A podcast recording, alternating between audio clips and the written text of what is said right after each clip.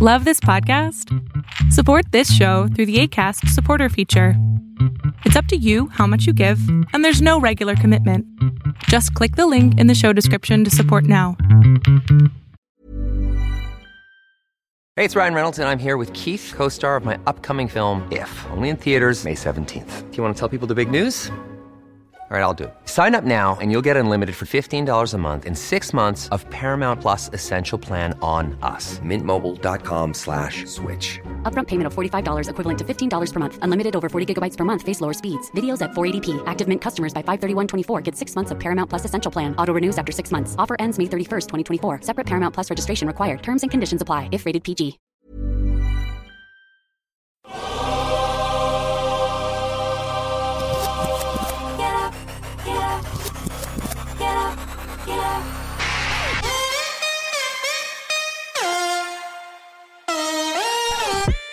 Welcome to On the Ball with Rick Bucher. Here's your host, Let's send it over to Rick Bucher. Rick Bucher.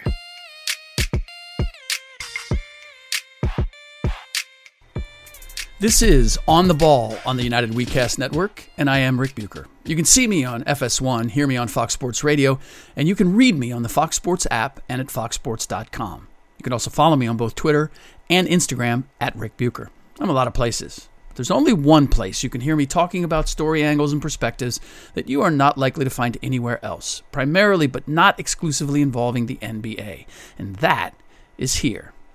As promised, this episode is going to be a look at Draymond Green, the flagrant foul he committed in Game 1 of the Golden State Warriors and Memphis Grizzlies second round series that got him kicked out, his reaction immediately afterward, his explanation a little while later, including a firm declaration that he will not be changing the way he plays. In part, he said, because he can't change the way he plays and hope to be successful. Added to the conversation now as a result of Game 2 is a look at Dillon Brooks, the Memphis Grizzlies guard who committed his own flagrant foul that got him ejected and popped with an additional one game suspension. It's no accident that Draymond and Dillon are the two players who have been ejected in this series. They have a lot in common. I'll explain how. Quick synopsis of what led to Green being kicked out of Game 1 for those who may not be fully aware. The Grizzlies' backup center slash power forward Brandon Clarke went up for a lay in, and Green recklessly, and I guess purposely, smacked Clarke in the forehead, contesting the shot. Clarke missed the shot as a result and instinctively went up to get the rebound and attempt a putback. That's when Draymond, still flat footed, grabbed his jersey near the collar and yanked him down, and then held on to break his fall. Clarke still hit the floor and stayed down for several minutes, shaken by either the whack in the forehead, being jerked out of the air, or both. Or maybe he was selling it. Third option. I've had enough conversations with Draymond over the years, and I'm sure you have heard enough of his interviews to know that nothing he does is by accident. If he carelessly hit Brandon in the head while it looked as if he were attempting to block his shot, he meant to do it. Same with pulling down by his pulling him down by his jersey. Holding on and breaking his fall, I would say, was merely a cover, an attempt to keep from being assessed a flagrant foul. Same goes for his claim afterward that he thought he might get away with just being assessed a common foul. If he truly believes that, then the latitude and leeway the league and its referees have been giving him the last few years has made him delusional. I believe he was trying to make it seem like an overreaction by the league. That in his mind, he couldn't even believe that he got a flagrant one, much less a flagrant two. It's either that or he doesn't recognize that the kind of tricks he used to throw Nikola Jokic off his game, the ones that he did get away with, are the kind that don't draw the same attention as those he attempted to use on Brandon Clarke. Here's the distinction. With Jokic, he's obviously, Draymond that is, undersized. So his ability to bully Jokic or get overtly physical with him is not going to be evident. It's not going to look the same way. Every big man has had to deal with this. Shaq dealt with it countless years. Jokic is capable of absorbing the subtle hits, the illegal riding him off the block an extra foot or two with a well placed hip or thigh, the taps on the arm or wrist, especially the off arm or hand, as he's trying to maneuver into a shot or make a pass. Now, all of that will throw off a finesse player like Jokic, but it doesn't visually always rise to the point of a foul, especially if it's multiples, just little taps here and there, little bumps here and there. Green did all of that in round one and did it masterfully, getting away with it most of the time. When he did, he celebrated. If it was a turnover or a missed shot, he celebrated letting everyone know, including Jokic, that he was winning the war despite a massive size disadvantage. And on the occasions he didn't get away with it, he harangued the referees mercilessly and without repercussion.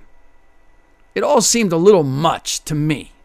One or two timely technicals would have shut him up or at least got him to tone it down. That's one of the things with Draymond. As I said, it's calculated. And if you draw a line in a certain place, then he will continue to walk right up to it, but he's not going to go over it. It's very rare when he does that. I'm not saying there's there aren't exceptions, but it's rare. Some of the refs looked a little shook by Draymond's barrage, as if they weren't sure that he wasn't right, or they were confused about where they should draw the line. Again, that's what happens.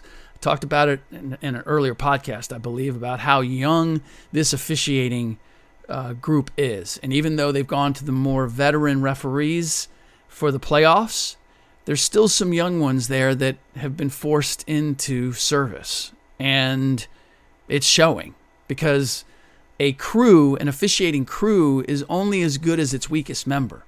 You can't have a veteran ref calling all, all sorts of, uh, making all sorts of calls and not have the younger ref making the same decisions or following the same line sometimes it's difficult for that young player, that young referee rather, to know exactly where the line is.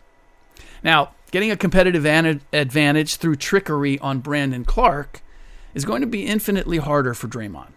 Now, that may seem, seem, seem a little bizarre, seeing as Jokic is a far better player, but it's not about what they do, it's about how they do it. Clarke is a young player with an incredible rebounding knack. His wingspan, 6'8, is average for someone 6'8, which is relatively rare for NBA players.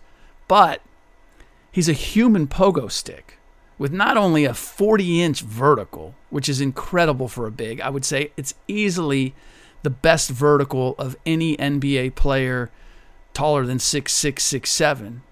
But he also gets off his feet super quick. And he goes off two feet which means that he doesn't leave himself vulnerable to being knocked off balance without obvious extra effort, like yanking on his jersey.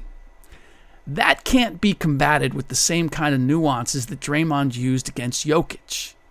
The only solution is to make Clarke think twice about taking off, clumsily hitting him in the head with a oops, my bad, and yanking him out of the air are two ways to do it, or at least try. Dillon Brooks is from the same mold as Draymond Green. Both were second round picks in spite of being part of winning successful college programs Oregon for Dillon, Michigan State for Draymond.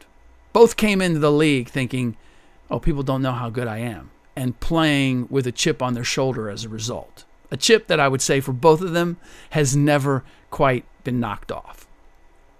Part or filled, however you want to look at that, uh, that metaphor. Part of Dillon's game is also predicated on getting inside his opponent's head, much like Draymond, and getting that opponent to think about him more than what they want to do on the court. He's not an athletic freak, again, like Draymond, particularly as a shooting guard. His competitive fire, though, is off the charts, like Draymond. He is fearless about defending bigger players, just like Draymond. He's also very big on being respected, or maybe more accurately, not being disrespected. Again, like Draymond. Hey, I'm Ryan Reynolds. At Mint Mobile, we like to do the opposite of what Big Wireless does. They charge you a lot, we charge you a little. So naturally, when they announced they'd be raising their prices due to inflation, we decided to deflate our prices due to not hating you. That's right. We're cutting the price of Mint Unlimited from $30 a month to just $15 a month. Give it a try at mintmobile.com slash switch. $45 upfront for three months plus taxes and fees. Promo for new customers for limited time. Unlimited more than 40 gigabytes per month. Slows. Full terms at mintmobile.com. Dillon was the one who spoke out about Andre Iguodala refusing to even show up in Memphis after the Warriors traded him there to open up room to acquire Andrew Wiggins. So it's no wonder that he would be the one taking exception to Gary Payton II, who is known not just for crushing dunks on dudes, but letting them know about it by pretending to tap his head, as if to say, I just put one on your dome. He dropped one on Brandon Clarke in game one, if I'm not mispa- mistaken. The referees now consider, by the way, the head tap as taunting, so Payton gets around that by pretending to scratch his head. Sends the same message.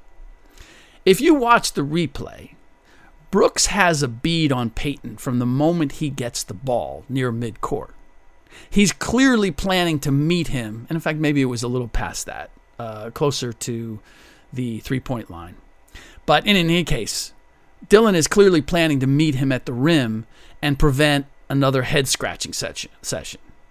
It would be completely in character for Brooks to be the one to be infuriated that Payton dunked on any Grizzly and make it his personal mission to see that it doesn't happen again. Now, I don't know if Payton initially intended to dunk the ball, but Ja Morant got in his way enough that he couldn't gather himself to get up like that. He was left to shoot a regular layup. My guess is all of that threw off Dillon's trajectory, but the last thing he was going to do is pull up. So he just plowed into GP2, figuring he'd send a message. That's my guess. I plan to run my theory by Dillon the next time I see him, which I hope is Saturday before or after game three, because I will be there.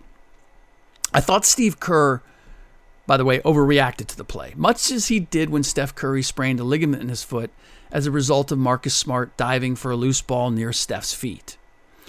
It's a coach's job to protect his players, no question, but Steve is losing a little bit of credibility accusing every player involved in a play that results in injury to a Warrior as dirty. I get the sense younger generations of fans are just as reactionary. Every time someone gets hurt, it's tragic. No, it's part of sports. Sometimes athletes get hurt extending themselves the way angling to win can demand. And I don't know when we decided that it's everyone else's responsibility to keep a player from getting hurt other than the player himself. But that's not the way it works. A player can and should make decisions to protect himself, to keep himself from being open to getting hurt. Do you think Jordan played all 82 games? Nine times in the 14 years he was able to? By flying over guys every chance he got? No. He picked his spots. He took off on two feet. He found other ways to score. That's why the thought is if he played in today's game, he'd average 60 a night because you wouldn't be able to touch him, and he would be dunking on fools every game. Personal accountability has eroded in all walks of life, it seems, and the NBA appears to be no exception. I may be old school, but I'm not mad at Dillon Brooks for refusing to let someone dunk on him or his teammates and then mock them, especially a Gary Payton II. Undrafted, G League guy, is just starting to feel his oats. I don't know when it became an unwritten rule that it's poor sportsmanship or unfair to do whatever is necessary to suffer, to avoid this, the suffering the embarrassment of being dunked on. The prevailing opinion seems to be that high flyers should be given free reign to launch themselves at the rim. Why? Because we're entertained by that? Because we enjoy the sight of it? Well, that's fine for us. But F that, I say, much like Dillon Brooks. If I'm Dillon Brooks, if I'm anybody who's the guy getting dunked on, ah, I don't see that as poor sportsmanship. I see that as taking care of my own. Now, I'm not looking to get anybody hurt, but I wouldn't have put up with that even before social media arrived. Even Gary's dad, the original Gary Payton, and I think this says it all. Gary Payton, Gary GP2's dad, said he'd have had something for his son if he tried to dunk on him the way he has on some opponents this year. That's the mindset I'm talking about. That's the mindset I ascribe to. I'm not going to be your tackling dummy, your prop, your stooge.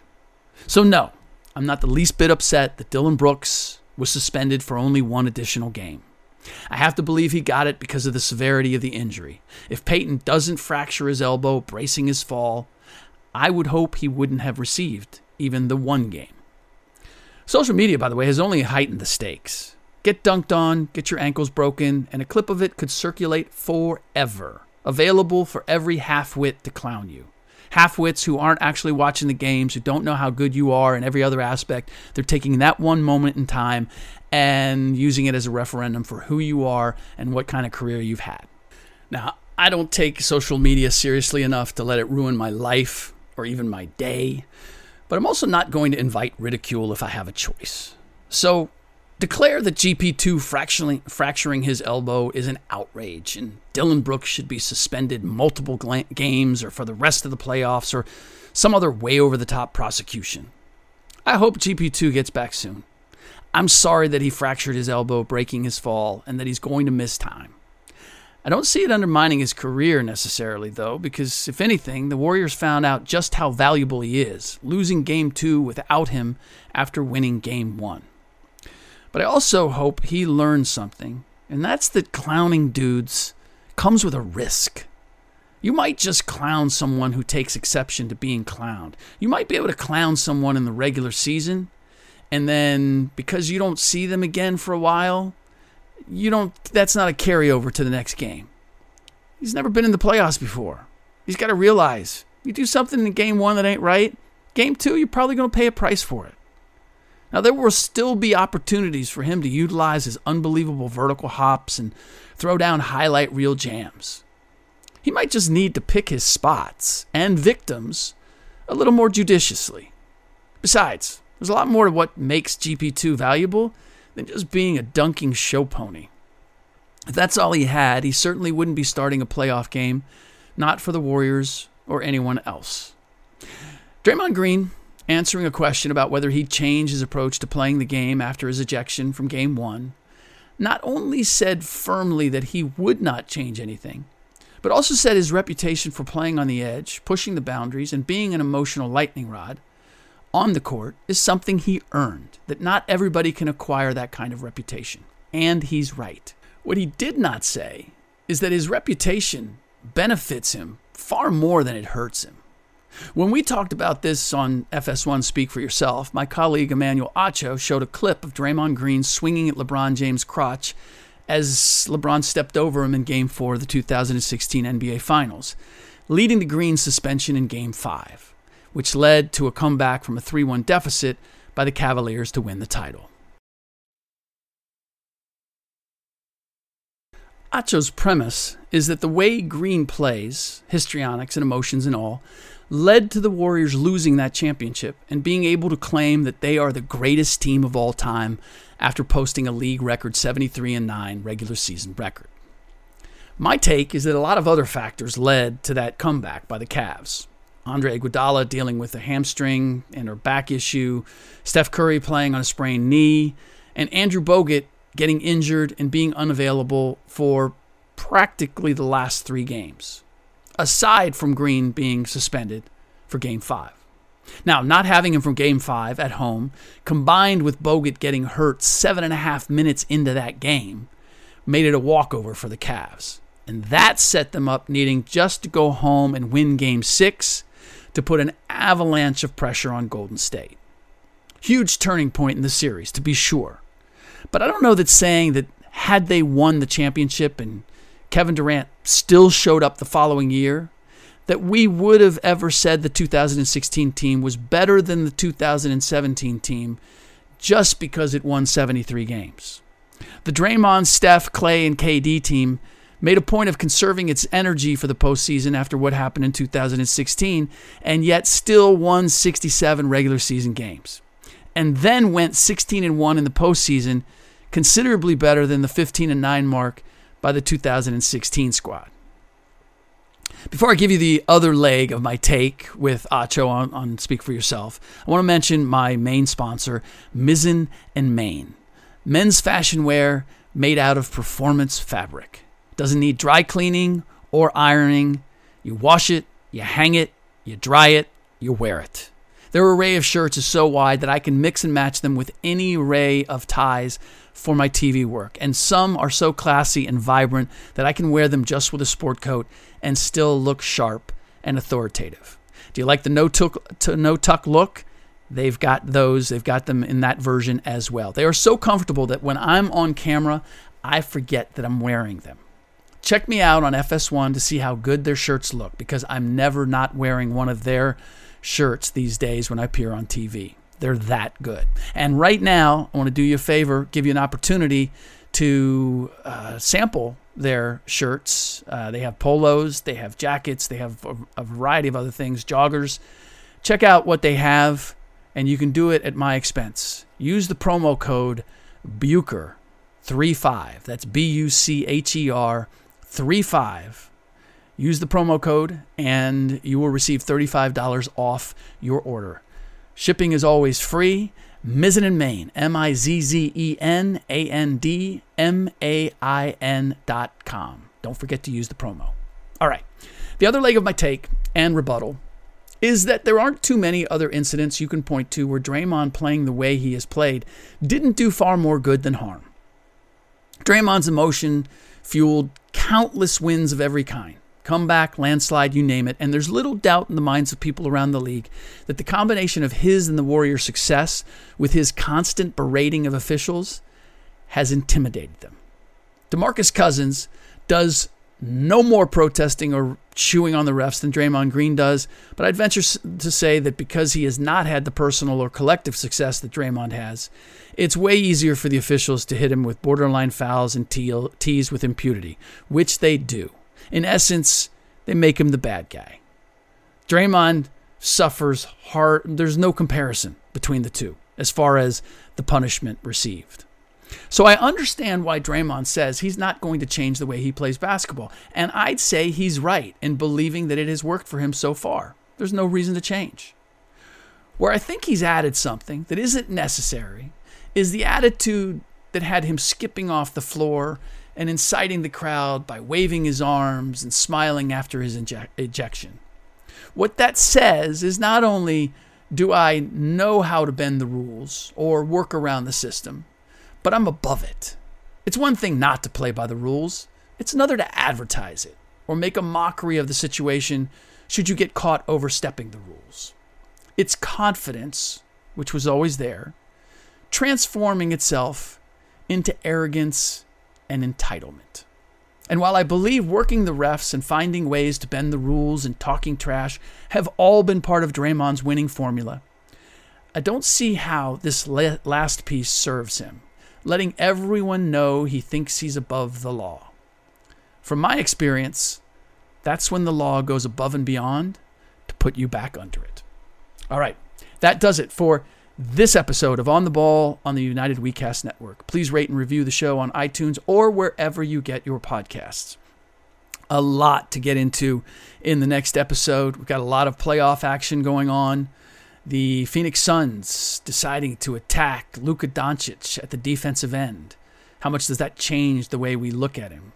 Kyrie Irving and his latest comments. I don't know if I want to bother getting into them. We'll see. But Plenty of more important things, I would say, probably on the playoff landscape, and we will tackle one of them in the next episode, I promise. In the meantime, as always, thanks for listening.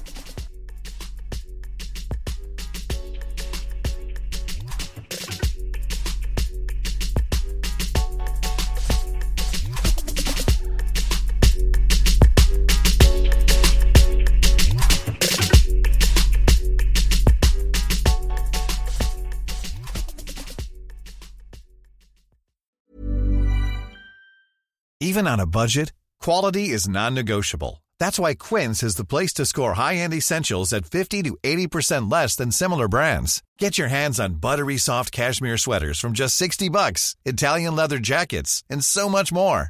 And the best part about Quince, they exclusively partner with factories committed to safe, ethical, and responsible manufacturing. Elevate your style without the elevated price tag with Quince. Go to quince.com slash upgrade for free shipping and 365-day returns.